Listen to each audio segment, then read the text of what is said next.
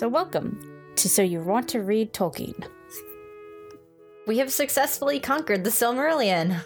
We have successfully conquered the Silmarillion, though. It was a trial, but we did it. We're in for a bit of a tone shift. Over the next couple months, As we jump into all things The Hobbit.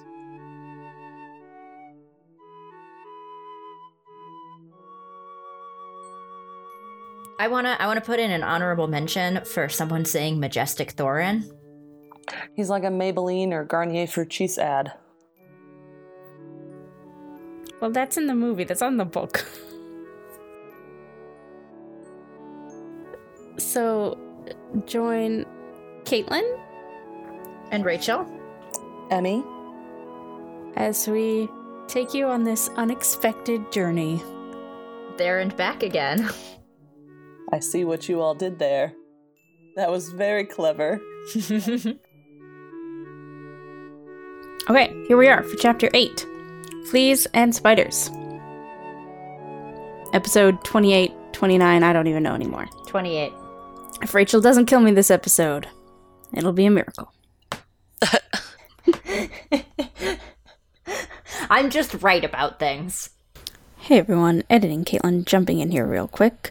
Just to mention that we forgot to say that we're only doing chapter 8 this week, where previously we had said we were going to do two chapters. Uh, I decided to be very long winded about this one, so we decided to just do the one. Back to the episode. Yeah. Anyways, uh, characters are We didn't divide anything. I, I, I thought about asking before we hit record, and then I was like, well, that's not traditional. That's not traditional at all. All right. So, characters. In this chapter, we have our usual lots of dwarves and one hobbit, but we don't have a Gandalf because he left. He abandoned us. Um, in you this know, s- so much happens in this chapter, I didn't even really feel it. yeah.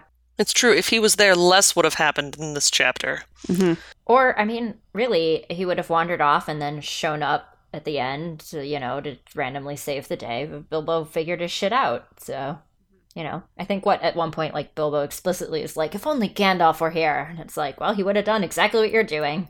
Not be helpful until the last possible second. Hey now, Bilbo was fabulous in this chapter. No, no, Don't- that's uh, I was I was slighting Gandalf and not Bilbo. Oh, okay, okay, okay, okay. Carry on. Carry on with the anyway, characters. uh, characters. We also have way too many spiders. Lots of them. Ugh. They're giant. There are so many spiders. Yeah. Uh, we have a whole bunch of wood elves who um, get a nice one line genealogical layout that we spent an entire episode on earlier. So, yeah, totally worth it. And we also have the, uh, he, he's called just the Elf King. Yeah. Right? The Elf King, uh, who you may or may not know is Thranduil, who doesn't ever get a name. And I was like, oh, hey, huh, he's just the Elf King. I don't think we learn his name until Lord of the Rings. Yeah. So, anyway, But now you know it because we watched a movie. yep. Like, it's possibly not even mentioned until the appendices. Or maybe when they're introducing Legolas. I honestly don't Yeah. remember. We'll find out. Anyway, so weird. Like, Elf King doesn't get a name, but we do get a discussion of the Wood Elves being uh, from the elves who never went to uh, Valinor. Hey now, I have that later. We'll discuss that later. Okay, fine, we'll get there. So, our short summary for this chapter is that 12 dwarves and a hobbit walk through the forest for a little while and eventually get captured by spiders, rescued by Bilbo, and then captured again by elves. Only one of them gets captured by elves. Okay, I wasn't going to bother specifying for the short summary because I thought we were going to do both chapters at once. I'm sorry. I'm sorry. it's fine. It's fine. Kate, Caitlin and I are like the old married couple this episode. Just, I guess, for some background here, we both wrote up the notes completely separately, and I maybe missed that Rachel had done hers. So we've had to merge them, and now we don't like each other. So the long summary of the chapter uh, is that Bilbo and the dwarves enter Mirkwood. They follow the path and march along in single file. At night, they make a camp and keep watch and always see eyes staring at them out of the darkness. And may I just say, no, No, No. no, no. No. No. Nope. Why would you camp there?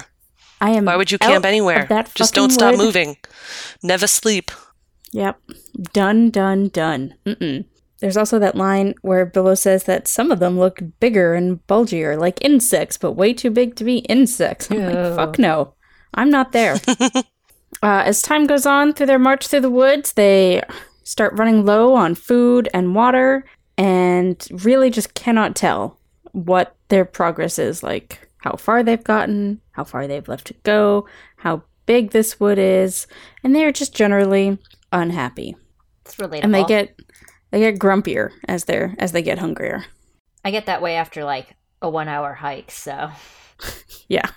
I get that way when I don't have lunch on time. you and They- Bilbo. yeah. They eventually reach the river Beorn warned them not to touch, and through some good rope use and using their noggin, they managed to use a boat without oars to get across. And I wrote here metaphor for the whole journey, perhaps, in that they don't have the right tools and they just kind of make it work, and also they the flow. rely. Yeah, they rely heavily on Bilbo to create a plan and that sort of thing. Which is weird considering they know nothing about him and also lack trust. yeah. Yeah. So, Spoiler alert, at the very end, it all goes wrong. Yeah. So on the other side, a hart or a red deer, a red stag, I believe, goes by, and though Thorin does manage to shoot it, uh, they are unable to retrieve the body for food. So he just murdered a deer. God, Which- Thorin. Can we talk about how far it had to leap, though? Across the water? Yeah. Yeah. What Well, did they there's- call it? Like 15 meters or something like that? It was given to us in yards. Yeah, okay. I couldn't remember if it was yards or meters because I was like, I feel like it would be meters, but maybe they changed it for US publication or. No, so in Britain at the time, they would have been Oh, imperial. That's true. Yes. I have absolutely no concept of how long a yard is. I mean, basically a meter, just slightly shorter. So that is huge then. Yeah. And the deer just flew. Hmm Anyway, So- I, I always forget Britain is weird because, like, Ireland was basically Britain, except very not in Yeah. some ways. I will say that this chapter does have a lot more of fairy about it than the rest of them do. hmm It it's very much that they've entered like almost a different plane of existence. another realm. Yep. Yes, which I really like and I thought made the chapter feel much more dangerous and magical in a way that the movie just never didn't understand how to capture. Like it didn't even try. hmm I know. If you want to hear us rant about them just pointlessly wandering around looking drunk, listen to episode mumble mumble mumble. It would have been 26. I don't know anymore. You've you've completely messed me up. it's your own damn fault. yeah. Um so while Thorin is trying to shoot the deer, Bombur falls in the water, and though they manage to extract him without getting uh, wet themselves, he is in some sort of magical sleep, and they do have to carry him as they go on. Just after they get him out, they do hear the blowing of a hunting horn, and then they see another stag, but this one is white. And some of the dwarves try to shoot it, but they waste the last of their arrows on it and miss it. And I, I very much enjoy this inclusion of a white stag in this magical, mystical forest because they're just very, they're very popular in mythology, and I like what it, how you can interpret it many different ways for having it appear here. Well, isn't it traditional that a white stag, like an all white animal in a forest, belongs to the fairy king of whatever court season you're in? That's what I thought when I read it, was like, oh, elves, fairies, basically the same thing. And here we are. He managed to slide in this not obscure, but if you're not into fairy tales, you probably wouldn't recognize it. Symbolism. Well, it depends what, like, the white stag is a myth and a legend from so many different cultures. I'm referring specifically to the British Isles. I think even in the British Isles, there's differences because there was one in like the King Arthur legend, but then there is also one sort of within the, the Celtic myth, so, and and those are different. And It's weird. It could also just be like a shout out to C.S. Lewis because a white stag heavy have uh, featured heavily in The Lion, the Witch, and the Wardrobe. Did it? I don't remember that at all. It It's been so long. At the end, it's what the Pevensies follow back to, like they're Oh, as, as adult kings and queens. Yep. They're and hunting then they it. get stuck as that's what- teenagers again. That's what leads them back home, or Or back not. to the back to the real world, Ugh. or uh, you know what I'm saying. Anyways, Mhm. um, yeah. So it is just something that, and, and it is also something that's um, very much associated with being on adventures and you know going and the start of an adventure, the start of a hunt, and that sort of thing. Um, Robert Baden Powell, who is the founder of Scouting, uh, once like opened a big scout meeting with with a, a phrase that I enjoy that says, The white stag has a message for you. Hunters of old pursued the miraculous stag not because they expected to kill it, but because it led them in the joy of the chase to new and fresh adventures, and so to capture happiness. I like and that, was in 1933, so it was about the same time. Huh. Anyways, I really enjoy legends and stuff about the white stag. For non Western ones, there's also like one time a twin followed it and discovered Japan. And um, uh, there was, it's also a very popular Hungarian myth uh, that I don't know the details of. So I really like the white stag. cool. Moving on. The book mentions that the deer and the, the hunting horn that they hear blowing are signs that they are near the other side of the wood, uh, presumably because this means they're close to the Elvish kingdom. But the dwarves do not realize this and do not take any hope from these encounters and are still basically just hopelessly lost. And I believe at this point, this is when they lose the path. No. No, it's later? All right. They march on, carrying the still asleep Bombur for two days. They then like those are some dedicated friends, yo. I would have just Yeah. left him. Two days, you're still sleeping. We'll come back for you. I don't think I would have left him, but I think we all just would have sat down and like we're just gonna wait Yep. because we're not carrying you anymore. They then insist Bilbo climb a tree and take a look around to see if he can see the edge of a forest. He goes up, but he can't see anything, uh, just more and more trees. And then the dwarves just resent him more for having seen the sun and experienced a breeze. You really get the feel on how grumpy everyone is due to their lack of food and water Yep. uh, in these next couple bits. And once Especially- again, they're Hmm? like, "Oh, Bilbo could have realized, but doesn't." Yes, this is yeah. true. It is mentioned that they are in the middle of a valley, so the trees sort of slant up in every direction from Bilbo, so he can't see how close they are to the edge. Yep. So Anyway. Bombur does then wake up, and everybody is very cross with him for having to carry him for two days. And again, they are still hungry and very grumpy. And Bombur describes a dream that he had, um, wherein there was he was following lanterns lit in the forest, and they led him to a great feast. And he wishes he was still asleep so he could partake in this great feast. I believe this is where Thorin tells him to stop being annoying. Yep. I also really like this bit because it implies that, or like at the beginning of the book, the dwarves are very. Uh, they don't trust Bilbo or think that he can handle adventuring. But for all he thinks a lot about home and food, I don't think he complains about it nearly as much as Bombur does. At least not in this chapter. Yep. So there's that. Um, that night, they see lights in the woods, similar to what Bombur described from his dream, and are so hungry that they follow those lights without care and burst upon wood elves feasting in a clearing. As soon as the dwarves burst into the clearing, all the firelight goes out and the elves disappear. I love it so much.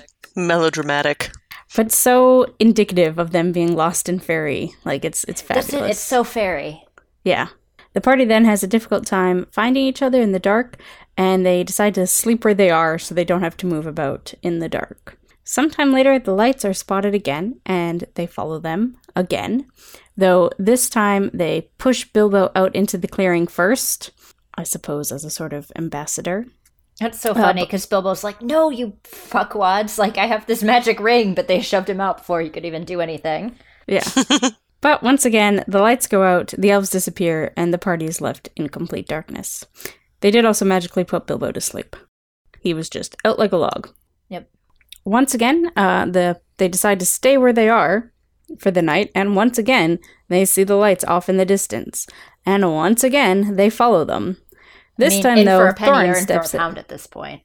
I mean, I guess they're just so hungry, which I can understand. I mean, I mean, you've left the path already. What else are you gonna do?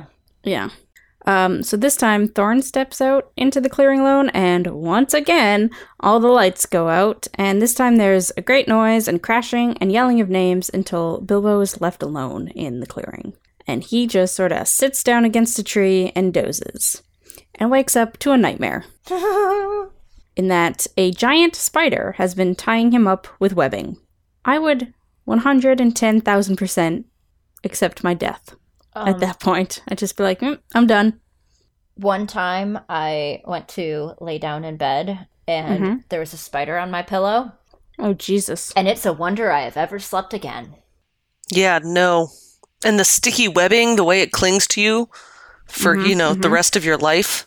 Mm-hmm, Ugh. I don't, I guess nobody on this podcast is a fan of spiders.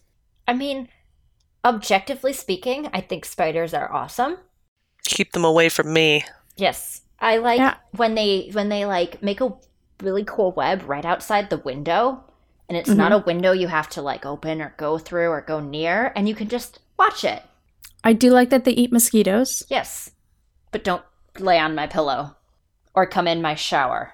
See, we have a, a healthy number of wolf spiders Mm. in, in this part of the country and continent. Wow, you know what I mean. Um, and they're they're very large and very frightening, and I do not like them at all. Yeah, And I definitely saw one in my bedroom one time. And Aw. when I say I slept on the couch that night, what I mean is I laid on the couch in abject terror all night, desperately brushing off anything that I felt on me. Mm-hmm.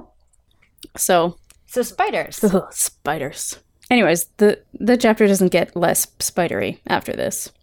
I just think it's su- super fascinating as I'm realizing that like we we've talked about spiders before, but um Ungoliant was not a very spider-like spider. That's true. I feel like Ungoliant is like the end of it, capital I. You know, when um, Pennywise turns into that big spider and is suddenly not scary anymore. You know, it's like, oh, it's just a spider, and they're just gonna take it apart. And that is spoilers for the mini, the 1980s miniseries of it, and kill it, and have like the lamest ending of any truly terrifying thing ever. You know what I mean? Like, it's just a giant ass spider that you can't, like, you know? I haven't seen No, It. I don't know, but I'm going to take your word for it. yeah. It's it's so stupid. I mean, it was a made for TV miniseries in the 80s, so like the budget wasn't exactly great. And it was the 80s. Things were different then. It was a dark time. But like Tim Curry was a thousand times more scary than that fucking spider. and I whenever I can't I can't help but picture Ungoliant kind of like that, like hmm too giant to be scary. Although I'm sure if I saw a giant ass spider in real life, Yeah. I think really it's just that like Ungoliant was like eating trees and stuff. This is wrapping up me. yeah, that's true. And there's a different sort of terror of big giant monster to small eight-legged thing that is all over me. Hmm Apparently, that second one disturbs me more. uh, so, while he's getting tied up, he does manage to loose his sword and stab that spider to death, giving it a good sting. And, And then Ding! he names the sword Sting. And from this point on in the chapter, Bilbo is basically the hero, capital H. Nice, nice, nice, nice, nice. he suddenly has all the ideas and it it's even there's even a bit at the end where suddenly the dwarves are pestering him for questions and answers in the same way that they would pester Gandalf and He is the chosen one. all of a sudden so he then tracks the spiders with the ring on and finds most of the dwarves are all wrapped up and about to be eaten by spiders Bilbo, still invisible, starts throwing rocks at the spiders and shouting rhyming insults at them. And I believe this is the first time we've seen him write his own poems and that sort of thing, which he, like, literally the most famous quote from this book that everybody steals and is on every single, like, is on notebooks randomly, is something that Bilbo writes So I think that this is just a very important part because it's the first time we see him do anything like that. I just thought it was funny because everyone sings insulting songs at each other. That's fair too. But Bilbo as poet and songwriter is a very important thing. Mm-hmm. That is fair. Completely outside of Lord of the Rings. I'm sure a lot of people have a tattoo that says, Not all those who wander are lost, having no idea where it comes from. Yeah. Yeah. For real. Not, That's not the way to it is be- with most quotes out of context. Yeah, not to Yeah. be one of those gatekeeping people, but anytime I see that, I'm like, do you know? For me, it's not gatekeeping. For me, uh, like, I, I don't care about the tattoos. Uh, like, that's a great line. Yeah. So, obviously. But I've seen it on notebooks and things. I'm like, and there's no, like, credit or anything. I'm like, that, that just rubs me the wrong way. Mm-hmm. Um, so after luring the spiders off, Bilbo runs back and frees the dwarves, killing another spider. And as he's freeing the dwarves, the spiders that he'd let off, they come back, and then big battle begins. Well, smallish battle because the dwarves are having lost all their weapons and they're all like slow because they've been poisoned by the spiders, and they're sort of quickly about to be overwhelmed, especially since the spiders are making sort of a web around them. And so Bilbo is sad to give away the secret of the ring to the dwarves, but realizes they are about to lose. So he puts on the ring again and does basically the exact same thing he did before, and the spiders fall for it again. So I guess it's nice that they're not very smart. Yep. Or he throws rocks and insults at them and leads them away. So the dwarves flee, and they all meet up again in a clearing later away from the spiders and are safe. And after hearing, like, they all demand the whole story about how Bilbo found the ring and Gollum, and they want to hear it all over and over again. And he's kind of like, again, I feel like this is where Bilbo gets his start as somebody who relates stories and that sort of thing. Mhm. Anyways, it was a good bit. And then they Hang all randomly realize that Thorin is missing. Can I just point out that her, at one point in this whole spider fighting thing, Mhm. it's mentioned that there are like 50 of them. 50? Yeah. I'm I trying do to not find it remember it again. that many, but It was, it was just I like don't one like it. mention of like 50 of them. And I went, what the? That's too many. That's so many. Oh yeah, when about fifty had gone off to the place where he had stood before, he threw some more, more stones at them. Yeah. And that implies that there are more than 50. And I'm like, I never quite realized that many spiders. That's not okay. Jeez. That's not okay at all. So then we cut to Thorin Yes. in the realm of the Woodland Elf King, and he's sort of being interrogated by the king, but we'll say only that he is starving, It's so great. and that that is that's the answer to all of the questions, or he stays silent. Please just read the whole bit because Okay. it's Do my you want to? You seem excited about it. Go for it. Why did you and your folk three times try to attack my people at their merrymaking? asked the king. We did not atta- we did not attack them, answered Thorin. We came to beg because we were starving. Where are your friends now, and what are they doing? I don't know, but I expect starving in the forest. What were you doing in the forest? Looking for food and drink because we were starving. He's such an asshole. I love it.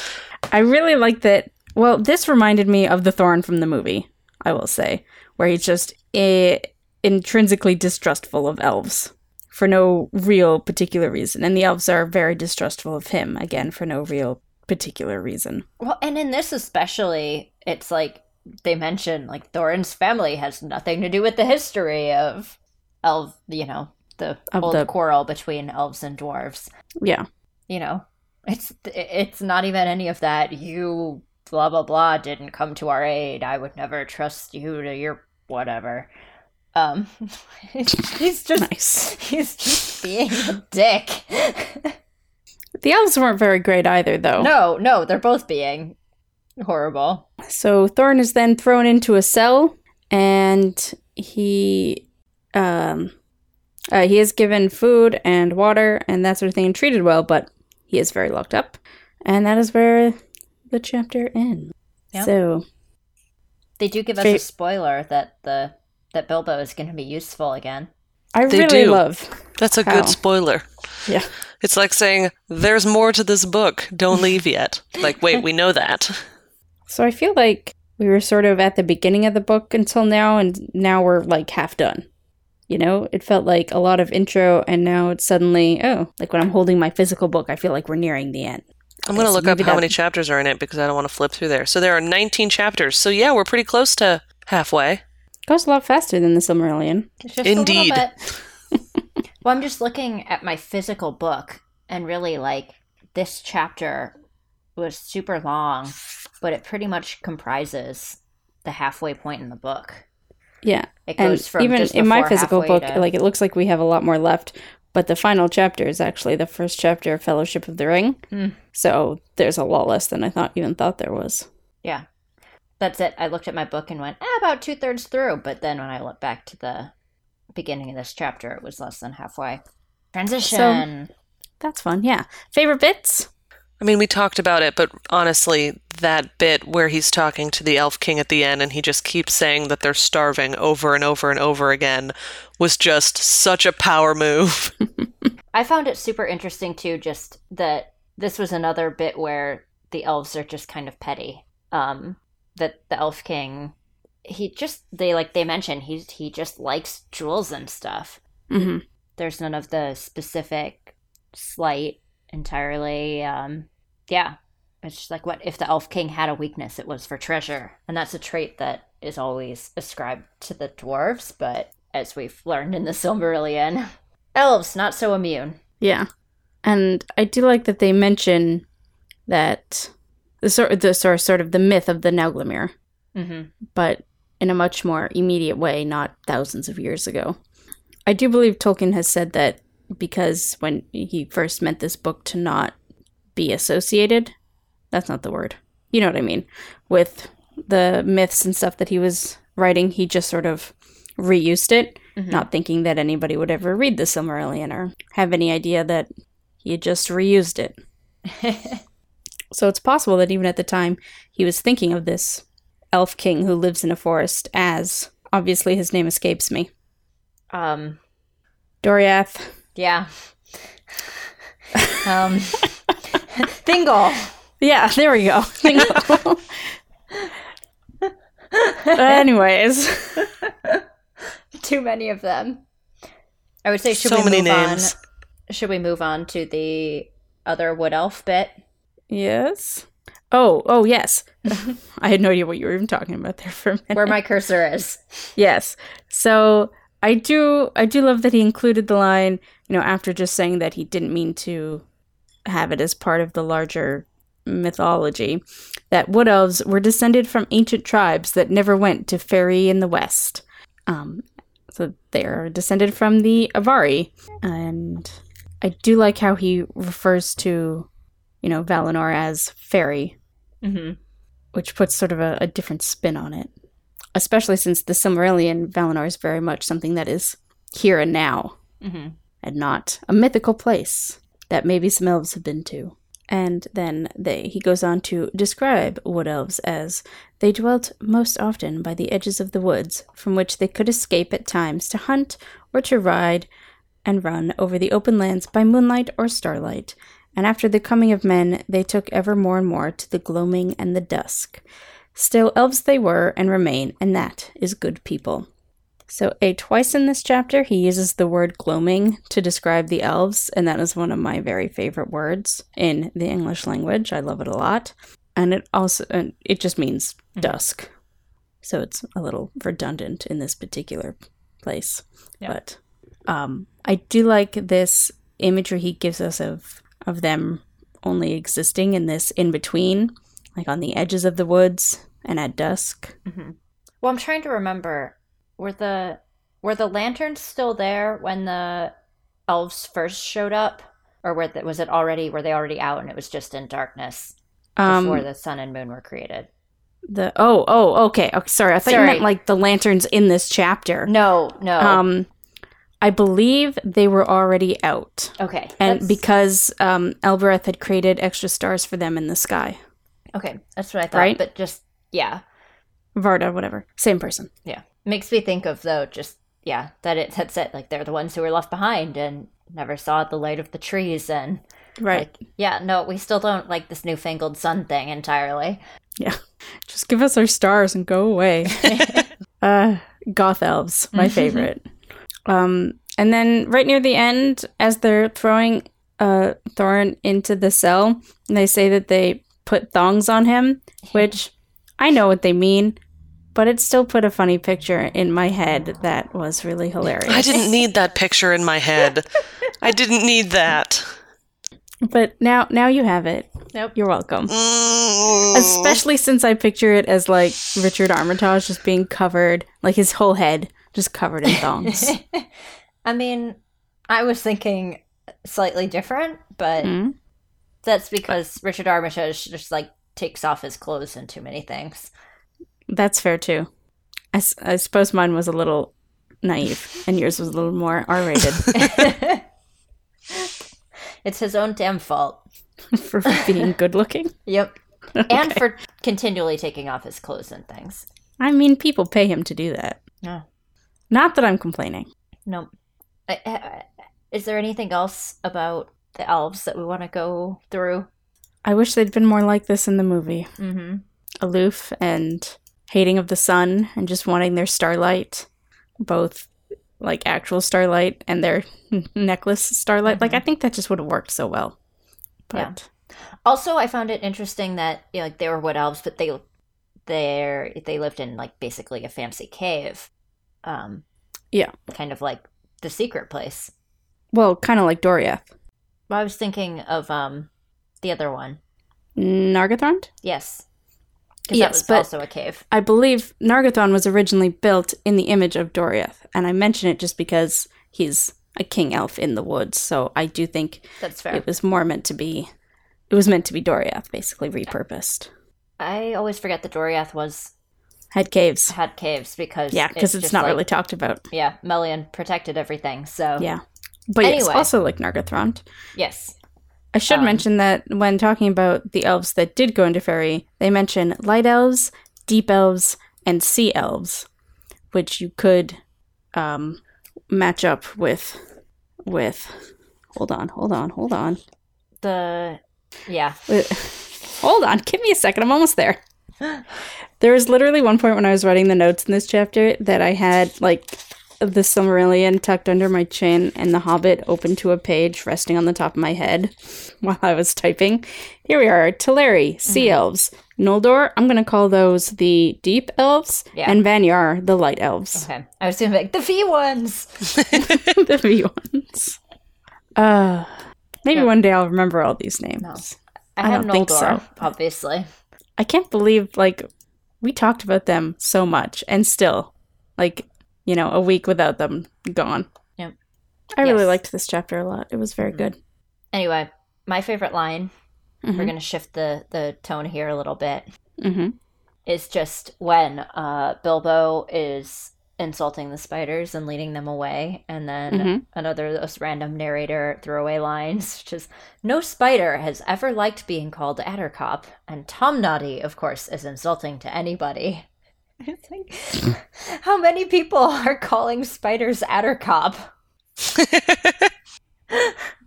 So I had never heard that term. Like I, I've, I too looked it up.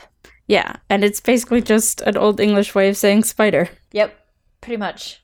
And I guess Tolkien just repurposed it for an insulting way of saying spider, which, Which- I enjoy. I mean, totally makes sense and totally Tolkienite because Yeah.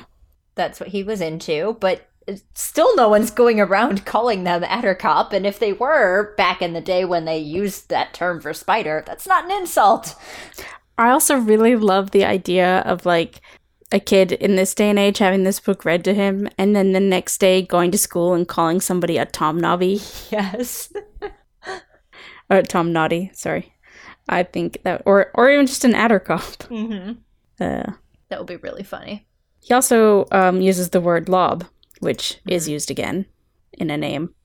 Did you find? I'm, I guarantee you found the same exact answer Yeah, to this question than I did. But I thought that that was interesting how Mhm. he I, I I like the way that he reuses things when he finds something that he likes. Another bit that I liked when Bilbo is killing all the spiders and the book mentions that they had become mortally afraid of Sting. I feel like in these books we always hear about these legendary weapons and even when we were in the goblin caves we see how afraid they are of Orcrist And in this chapter, we get to see that legend start hmm and how possibly giant spiders of all kinds going forward would be afraid of Sting. Possibly might we meet another giant spider? What? It is kind of like they're all destined to be killed on this little sword. I wish I had a sword to stab spiders with. you know, you can like go to a mall and buy yourself a Sting, I know. Might be overkill on spiders, but but really fucking fun. really fun. Probably won't get the deposit back on my apartment. Worth it? I like the idea of stabbing a spider with a Sting. Ah! It just makes me sad. I don't want to deal with spiders. I don't want them all dead. They're useful, but I don't want to be the one that has to kill them either. That's why I was your cockroach murderer. It's true. Ah, yes. I guess since our last episode, or just before our last episode, there has been a great sundering Mm-hmm. of, Yes. of Rachel and Emmy. Em- Emmy has returned to Lake Town, and I remain elsewhere In the land of corn. in the land of corn. Um, anything else? I don't think Yeah. so. yeah, I think that well covers it. I think this has been my favorite chapter so far, as we could tell from the amount We of had a lot of good stuff happen. I'm Yeah. glad you had good things to talk about it. I could have gone on about that white stag for some time, but this is not a general mythology podcast. so I would have listened to you go on about that white stag. I just thought it was so funny how Tolkien it was that it was like, here's this, you know, legendary white stag, and he afforded it like half a line. I'm just trying to see. Oh no, okay. Lion the Witch in the Wardrobe was published after this. Mhm. So if anything, the other way around. Yeah. That white stag is a shout out to this one. I would be really interested to know how that came about, how they both ended up with a white stag in their first published children's book. I mean, they were writing buddies. I know, I just but they didn't like each other's work. so I would just be interested to see how how that conversation went. How much do you want to bet that they both just like liked a beer called the White Stag Ale or something? That would be interesting. What was the name of the pub that they met at? That's what I was trying to come up with. Eagle and something? Yeah, The Eagle and Child. Eagle and Child. The Inklings. Yes, the Inklings. There we go. Would have been interesting if it was the White Stag, Yep. which, like, I'm sure exists somewhere in England. Probably. Definitely. Um, I guess that's it. So for next week, let's do two chapters because I think Barrels Out of Bond is pretty short. Yes, and I'm not going to have much to talk about. Even my Yeah. summary of it was like barely anything. Yeah, so this will probably work out better. So chapter nine, Barrels Out of Bond, and then chapter ten, A Warm Welcome. Who wants to bet that we're gonna watch the last movie for like the last three chapters? Yeah. I just had a very epic eye roll. We'll get there when we get there. Save the pain for later. True. So if you have any questions or comments, you can email us at toreadtolkien at gmail.com or come and talk with us on Twitter at toreadtolkien. And I think that's it. Oh, I mean, if you like us, you can always leave us a review or a rating on your podcast listening platform of choice. And I believe that is everything. So I've been Caitlin, I've been Rachel. And I've been Emmy. and we'll see you next time. Bye. Bye. I felt like I talked a lot during that episode. I hope you guys got to say what you wanted to say. No, I felt good.